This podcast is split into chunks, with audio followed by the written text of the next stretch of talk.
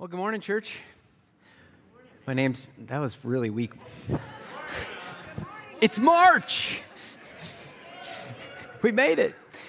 Good morning. My name's John. serve as one of the pastors here on staff. It's a joy to be with you this morning. If you're a guest, welcome to Glen Ellyn Bible Church. We are glad that you're here this morning. Would love for you to feel welcomed here at Glen Ellyn Bible and that you belong here at Glen Ellyn Bible. We realize that our mission of helping people follow Jesus starts with a welcome. You have to feel welcomed uh, to, to begin that journey or to be strengthened in that journey. And so, if you go to Glen Ellyn Bible Church, you see somebody here that you don't recognize, let's be a welcoming church. There's a couple official ways that you can feel welcomed. You can head to the, if you are a guest, you can head to the Welcome Center, go to the Welcome booth. There'll be somebody there that can answer your questions help you learn more about the church. You can also head to the gym, which will be really active uh, this Sunday. We got a big project going on in there, so head to the gym, grab a donut, spend some time chatting with people, or if you feel like it, you could come forward after service, and I would love to shake your hand and officially welcome you to Glen Ellyn Bible Church. Would you turn with me to Acts chapter 18 this morning? We are nearing the finish line of our series called Together for the Gospel. We've been following along our dear brother Paul.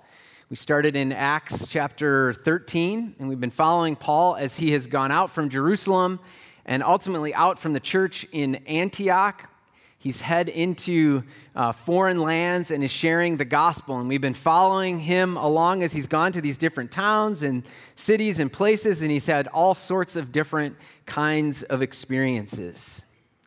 Acts 18, verse 1 says, Paul left Athens and went to Corinth. After this, Paul left Athens and went to Corinth. So Paul made his way to Athens all by himself if you remember, I'm not going to recap all of it in detail, but there was, of course, some resistance and a little bit of drama for Paul. He was uh, sent out of the city and head to, headed to Athens on his own. When he got to Athens, uh, he spent some time with the thought leaders of the day and didn't spend a whole lot of time in Athens, but he left there, uh, Acts 18 tells us, and he headed for Corinth. This is Paul's second missionary journey. We have a map up on the screen. Corinth is the farthest city to the your left uh, on the screen. You can see it's just a short journey, 56 miles from Athens to Corinth. Paul made that trip by himself, probably took him a few days, and he arrives in the city of Corinth. There's a couple pictures of modern day Corinth. It is now uh, full of archaeological ruins but back in 50 AD, Corinth was a huge city. Historians tell us, archaeologists and anthropologists tell us that the city was um, up to five miles wide. So people that lived five miles from each other were, were Corinthians. Back in that uh, day, Corinth had uh, a booming trade industry. It was a rich city, an influential city. It was actually the capital city of that uh, region. It's on a narrow isthmus. That's a really tricky word to say on the platform, so I'll say it one time. Narrow strip of land. Uh, today, if you were to go there, there's a, a, massive canal that cuts through that strip of land so that ships don't have to make the 250 mile journey around the peninsula. They can shortcut it through the, the canal. But in 50 AD, around 50 AD, when Paul showed up in Corinth, Corinth was a rich and wealthy city because of trade, but also because of the pagan uh, idolatry and worship that happened in Corinth. The Bible doesn't tell us a whole lot about what was happening in Corinth, but there is a ton of detailed archaeology and anthropology. There's actually writings from philosophers, both Roman and Greek, that have to do with that area, specifically with the city of Corinth. Archaeologists have unearthed several temples in the city of Corinth Greek temples and Egyptian temples, uh, temples to Egyptian gods and Greek gods and Roman gods. There's all sorts of temples that existed in Corinth throughout its history. The picture that you see up on the screen is the temple, a rendition. This isn't the original. Didn't have cameras back then. I don't know if you guys knew that. Um, this is the, the temple, a rendition of the temple to Aphrodite, the goddess Aphrodite. That's a, a term or a, a goddess that you've probably heard of before. Aphrodite was the goddess of fertility and sexuality, the goddess of love. And during Paul's time in Corinth and throughout its history, this temple was full of both male and female prostitutes who would collect monies to benefit the temple and to make the goddess rich. There's a, a phrase that's found in multiple historical texts from this period that say a, a journey to Corinth was not for every man, meaning that the sexual experience was intense in a place like Corinth. There's multiple stories of men who would travel to Corinth, mostly sailors who would travel to Corinth and lose all of their money returning home back to other parts of Greece and the Mediterranean world completely broke because of the money that they spent in Corinth. Corinth was known as uh, Sin City. There was all sorts of sin happening in Corinth. In fact, archaeologists have found 13 wine shops in the city as well. So, not only pagan worship, but uh, a crazy number of wine shops um, as well. This was a, a modern day uh, Amsterdam, Las Vegas. Think of the, the sin cities of our day. That is what Corinth was. I tell you this information for a couple of reasons. First is this is the backdrop. This is the content, context. This is where Paul is heading. He's stepping into Sin City. And he's all alone. He's stepping into Corinth. Corinth is this difficult place. It's a sinful place. There's temples to all different kinds of gods, and everywhere you turn, when you look, you see this massive temple up on the mountain to Aphrodite. It also gives you, the second reason I tell you, it also gives you some context for the letters that Paul wrote back to the church in Corinth. So Paul eventually leaves Corinth but his influence doesn't stop. He writes letters back to 1st and 2nd Corinthians. He writes these letters back to the church. And if you know anything about those letters, they're full of instruction for the church. And a lot of the instruction that Paul gives in those letters to the church in Corinth have to do with sexuality, which makes some sense because of the place that they live and the, the sin that surrounds them. Let's continue on in Acts 18. We're going to pick up in verse 2 and go through 17. There he met a Jew. I want you to stop for just a second. That word met is actually poorly translated in the NIV. This actually happens from time to time. People do their best. But a better word for met is actually found. If you have an ESV, I think NASB, and some of the other translations, they translate that word to found. And that is a better word for what's happening there. And it, the distinction matters because meeting somebody is like, oh, hey, how you doing? But finding somebody means you're looking for somebody. You're looking for somebody. So Paul found a Jew named Aquila, a native of Pontus, who had recently come from Italy with his wife Priscilla because Claudius had ordered all the Jews to leave Rome. Paul went to see them and because he was a tent maker as they were, he stayed and worked with them. Every Sabbath, he reasoned in the synagogues, trying to persuade Jews and Greeks. When Silas and Timothy came from Macedonia, Paul devoted himself exclusively to preaching, testifying to the Jews that Jesus was the Messiah. But when they opposed Paul and became abusive, he shook out his clothes in protest and said to them, Your blood be on your own heads. I am innocent of it. From now on, I will go to the Gentiles. Then Paul left the synagogue and went next door to the house of Titius Justus, a worshiper of God. Crispus, the synagogue leader, and his entire household believed in the Lord, and many of the Corinthians who heard Paul believed and were baptized. One night the Lord spoke to Paul in a vision Do not be afraid. Keep on speaking. Do not be silent, for I am with you and no one is going to attack and harm you because I have many people in this city. So Paul stayed in Corinth for a year and a half, teaching them the word of God. While Gallio was proconsul of Achaia, the Jews of Corinth made a united attack on Paul and brought him to the place of judgment. This man, they charged, is persuading the people to worship God in ways contrary to the law. Just as Paul was about to speak, Gallio said to one of them, If you Jews were making a complaint about some misdemeanor or serious crime, it would be reasonable for me to listen to you. But since it involves questions about words and names and your own law, settle the matter yourselves. I will not be a judge of such, things. So he drove them off. Then the crowd there turned on Sosthenes, the synagogue leader, and beat him in front of the proconsul. On Gallio showed no concern whatever. All right, church, there's a lot going on in this little section, isn't there? A lot of interesting things happening, a lot of interesting history, a lot of interesting people enter into the story. We could spend some, some time talking about Aquila and Priscilla, this power couple that emerges in Corinth. They were Jews sent away from Italy, and Paul finds them. He's looking for Jewish companionship, and he finds them. Likely, Paul is the, the one who shares Jesus with them. Priscilla and Aquila go on to Ephesus, where they become leaders in the church in Ephesus. It's this beautiful story of this couple who, who gives everything they have for the church.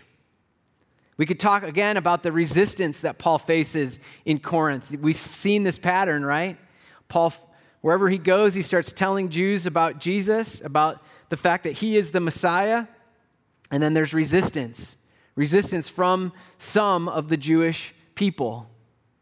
Paul says, does this interesting thing, right, where he shakes the dust from his clothes and turns his focus of his ministry to the Gentiles. That shaking the dust was actually something that was a part of Jewish culture and Jewish custom. If you were a Jew and you traveled to Gentile lands, when you left there, you would shake the Gentile dust off of you before you entered into your home or back into um, where Jewish people would be. It was a, a symbol of purity in some senses. And Paul flips it here. You see that? Paul shakes the dust and says, you, You're on your own. You're on your own. I have been faithful. I think it's interesting and somewhat funny, actually. Only God would do this, right? He'd, he'd kick Paul out of the synagogue and then set up his mission base right next door, right? He sets up his mission base for a year and a half in Corinth, right next door. We could talk about the Holy Spirit moving in and we could look closely at the people that are coming to faith in Jesus. We see Crispus come to faith in Jesus. We hear about Sosthenes. These were synagogue leaders. Paul writes about later in Corinthians that he actually baptized Crispus. And Sosthenes appears later as one of his travel companions, one of his missionaries who's working with him.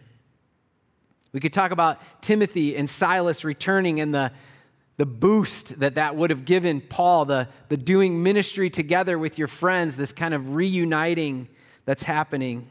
Each one of these things could be a sermon in and of themselves, but this morning, what I'd like us to focus on, what I'd really like us to focus on, I feel like God has laid this on my heart, and I think it is a word for us this morning, is this topic and this idea of fear. Because the truth is, at this moment, at this point in his journey, Paul is afraid. Paul is afraid. In fact, I would say, I would make the argument that Paul is low.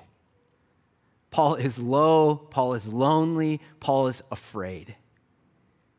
And you may say, okay, well, how do we know that? Tell me more about what's going on with Paul. Well, the first thing I would offer is that Paul's behavior has changed. And typically, when Paul enters a city, if there's a synagogue there, he goes to it immediately. He looks for Jewish companionship, he goes there with excitement to tell them about Jesus. Well, he hasn't abandoned that completely. It does say he goes to the synagogue and reasons with the Jews and Greeks. But we see this unique thing happen where Paul finds Priscilla and Aquila and he begins making tents. He hasn't done that before. What's going on with Paul? Why is he going back to his occupation? Well, there's a couple of reasons. One is I believe that that Paul was, was low. Paul was hurting. Paul was lonely. He found these companions and he started making tents with them. It, it encouraged him and he was able to encourage them. But the second thing I would say is that Paul is making tents because he needs money. He's likely broke at this point in his journey. And we know this because in 2 Corinthians 11, verse 9, he says that when Silas and Timothy returned, they brought me a gift that enabled me to continue preaching. That means that they brought him money so that he could stop making tents and start preaching fully again. So, combined with this feeling of loneliness and entering a city where he was in Sin City all by himself and leaving Athens where he had some success but not a ton of success. He never mentions Athens again, he never goes back to Athens again. On top of that, feeling low and lonely, he's broke. He's broke. So his behavior has changed. The second thing I would offer is that Jesus directly addresses Paul's fear. Well, some of you may say, well, how do we know that this is Jesus here? How do we know that this is Jesus that met Paul here in verse 9? First thing I would say is that that phrase, the Lord, Paul says, or Luke, who is writing this, says, the Lord came to Paul. That phrase, the Lord, is used over and over throughout the book of Acts and throughout the New Testament, both by Luke and by Paul, to describe Jesus, the Lord. It's a person the Lord Jesus. If you look just a verse before that, the, Luke writes, the, writes God. He writes the word God. And so we know that this is not God or Yahweh that's coming to Paul, but this is Jesus. There's two different Greek words that are used there theos for God and kyrios for Jesus. And so I would make the argument that not just because it's red in your Bible, the words are red, the color red, in your Bible, but this is actually Jesus, the Lord, coming in to Paul in a vision and speaking to him. And the first thing he says to Paul is, Do not be afraid. So I would say that Jesus isn't wrong. I'm going to go with Jesus on this one and say that Paul's afraid, that Jesus knows that Paul's afraid. The third thing I would offer for knowing that Paul's afraid and knowing that he's low and knowing that he's not in a great place is that Paul himself says that he is in a bad spot. If we look at 1 Corinthians 2, verses 3 and 4, this is where Paul is writing back to the Corinthian church and he's talking about what he was like when he entered Corinth and began to do ministry. It says, I came to you in weakness with great fear and trembling. My message and my preaching were not with wise and persuasive words, but with a demonstration of the Spirit's power. This is Paul explaining to the Corinthians why he was like he was. And he's telling us, as we read these words, I was afraid. not only was I afraid, I was trembling with fear. And I was weak. Even my words were not strong and pervasive. I relied on the Holy Spirit in ways that I never have. That's what Paul is saying. So Paul is low. Paul is, is weak. Paul is lonely. Paul is depressed. Paul misses his friends. Paul is broke. Paul is not in a good place. He's lonely, tired, homesick, trembling with fear. Paul was afraid. It's pretty common. It's pretty common to be afraid. It's pretty common to be afraid, to have fear.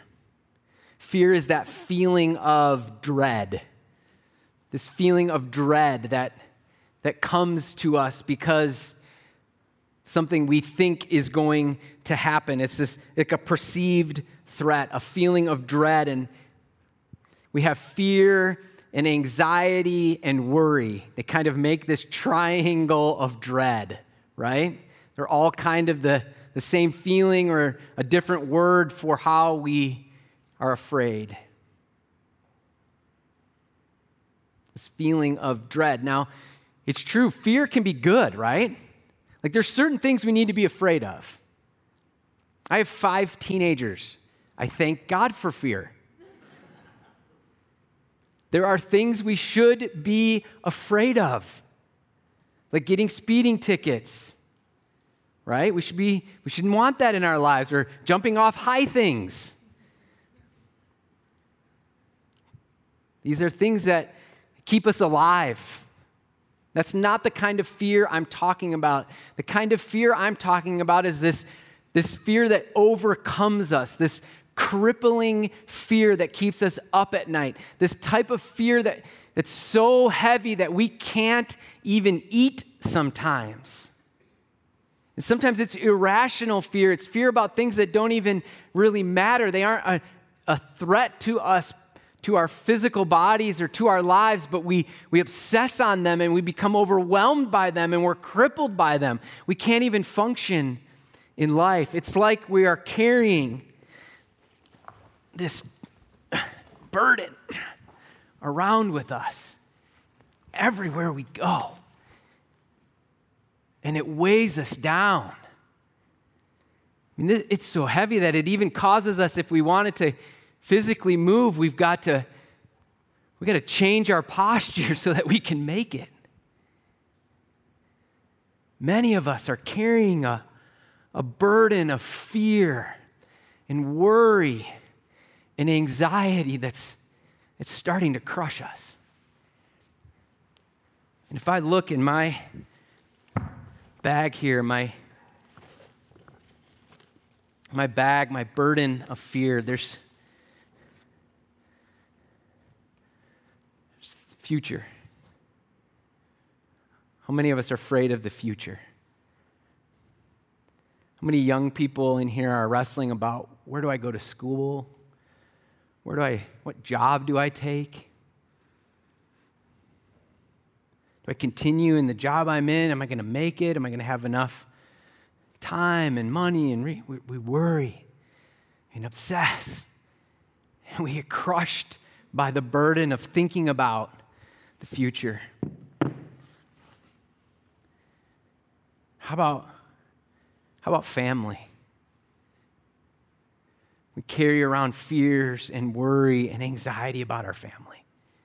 Are my kids going to make it and be all that I hope they would be? What about my aging parents? How am I going to care for them?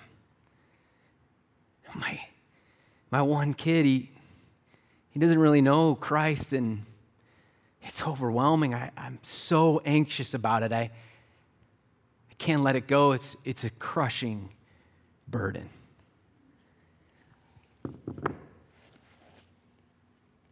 How about actual safety? How, how many of us are up at night because we're afraid that something horrible is going to happen? I'm not saying that we should make good decisions and wear seatbelts and all sorts of things like that. I'm talking about the irrational fear that no matter where I go or whatever I do or wherever I, it's going to be unsafe. Something horrible is going to happen. For parents, a lot of times we project this onto our kids, don't we?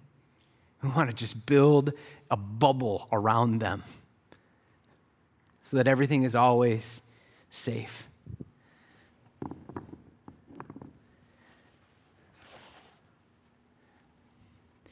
How about image? We live in a community full of a lot of beautiful people. We worry a lot about what everybody thinks of us. We care so much. We get worried and anxious about what people think, of how we look and how our house looks. And we sweep things back behind and under the rug so that no one will see what we're really like. It's a crushing burden for many. It's fear and worry and anxiety. Oh, this is a major one. How about money? How about money? How many of us have laid our head on our pillow at night and can't fall asleep because of this issue? And it's not any less because some of us have a lot of it. Sometimes that's a crushing burden in and of itself. How am I going to pay for college? How am I going to pay all my bills? What am I going to set aside? And what am I going to give? Worry and anxiety and fear about money. It's a burden that can crush us. How about rejection?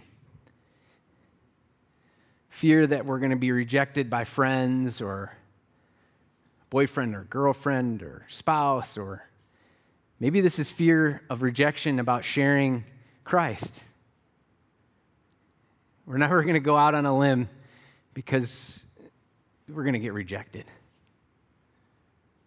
This can be an overwhelming fear, a crushing burden. I don't know what's in your backpack, but I know that every person in here carries one. And here's the thing, church this, this burden of fear is actually the enemy of faith. Fear is the enemy of faith. Because it, with faith, we're free. We know that there's some, some, some body that's able to, to carry the things that are crushing us. We have faith that things are going to be okay, that things are going to work out. And even if they don't, we know there's a reason behind it. And we know that God loves us and cares for us and fear, that overwhelming sense of fear, the anxiety and the worry that crushes us, is the enemy of that thriving faith. Fear is the enemy of faith. All right, so let's get back to Paul. What does Jesus do for Paul in his fear? One night, the Lord spoke to Paul in a vision Do not be afraid, keep on speaking, do not be silent, for I am with you. No one is going to attack you or harm you, because I have many people in this city. The first thing that Jesus does for Paul is that he comes to Paul. He comes to Paul and he speaks to Paul. He comes to Paul and he, he addresses the very thing that was overwhelming, that was threatening to Paul, this, this fear. He comes close to him and he says, Don't worry, don't be afraid. He comes near to him. The second thing that Jesus does is, is he gives Paul a command. I love this. Don't stop speaking. Don't be silent. Don't don't stop the mission that I had for you. Don't stop moving in faith, Paul. He gives him a command. Don't stop speaking. Don't be silent. He gives him marching orders. Continue on. The third thing Jesus does for Paul is he shares with him real truth that will motivate him. He shares with him real truth, specific truth. Says, No one is going to attack you because I have many people in this city. I've got many people in this city. What's interesting is the, this truth, this Paul, Paul has this, this vision, and Christ comes to him in this vision, and he tells him, You're not going to be attacked. I've got many people in the city. And then the next few verses, what happens? He's attacked. Paul's attacked. And he's brought in front of the Gallio, he's brought in front of the proconsul, the mayor of that region. And the, the people that bring him there, the Jews are hoping, oh, hopefully he'll get thrown in jail, or maybe they'll kick him out of here, or maybe we'll really get what we want and they'll kill him. And the mob brings him forward, and just as he's about to speak on his behalf and defend himself, who steps up? Gallio. Gallio steps up and he defends Paul. And I don't know if Gallio becomes a, a Christ follower later in life. We don't know much about him from the Bible. He never shows up again. But we do know that he intercedes in this moment on behalf of the mission of God. And if I'm Paul, I'm standing there going, You told me I got many people in this city. Gallio steps up and defends him. So, what does the Bible tell us about fear? Most of us are not going to have a vision where Jesus comes to us in a vision and speaks to us and tells us, don't worry about the specific thing that we are afraid of. Maybe some of us will, praise God, but most of us are not going to have that type of a vision. So, where do we learn about fear? Where do we where do we get encouragement? How does Christ come close to us? Well, we have the, the Holy Spirit. Christ can move in us through our Holy Spirit and help us feel comforted, but He has given us His Word. In God's Word, did you know that in God's Word, the phrase, do not be afraid, or do not fear, do not be afraid, or do not fear, appears, appears 365 times. 365. I'm not a numerologist guy, but man, that seems really interesting. Maybe every day we need to be reminded to not be afraid. So, God's word speaks to us about our fear. Let me share a few verses with you this morning. The Lord is my helper, I will not fear. What can man what can man do to me? So do not fear for I am with you. Do not be dismayed, for I am your God. I will strengthen you and help you. I will uphold you with my righteous right hand. But the Lord is faithful, and he will strengthen you and protect you from the evil one.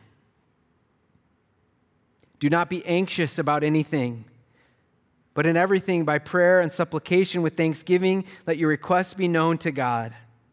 And the peace of God which surpasses all understanding, will guard your hearts and minds in Christ Jesus. There is no fear in love, but perfect love casts out fear. Come to me, all you who are weary and burdened. Come to me, all you who are weary and burdened. And what's the next part? And I will give you rest. Maybe you're carrying around this massive burden. It's weighing you down. The fears and anxiety and worry of this world are starting to crush. Today, I want to invite you. I want to invite you to cast all your anxiety on Him because He cares for you. Cast all your fear your anxiety, your worry onto Him. It's not like we have to figure out how to manage this. We actually get to put it on someone else. His name is Jesus. He wants to carry this burden. And I want to invite you this morning to give that crushing burden of fear and anxiety to Jesus. Let me pray for us. Father God, we love you. We thank you for Paul and his real life struggle. Sometimes I think of Paul as a superhero. And Paul's a real man that faced real struggle. And we thank you that you came to him, Jesus. We thank you that you, you came to him and encouraged him. We thank you for your word that encourages us today. It's in Christ's name we pray. Amen.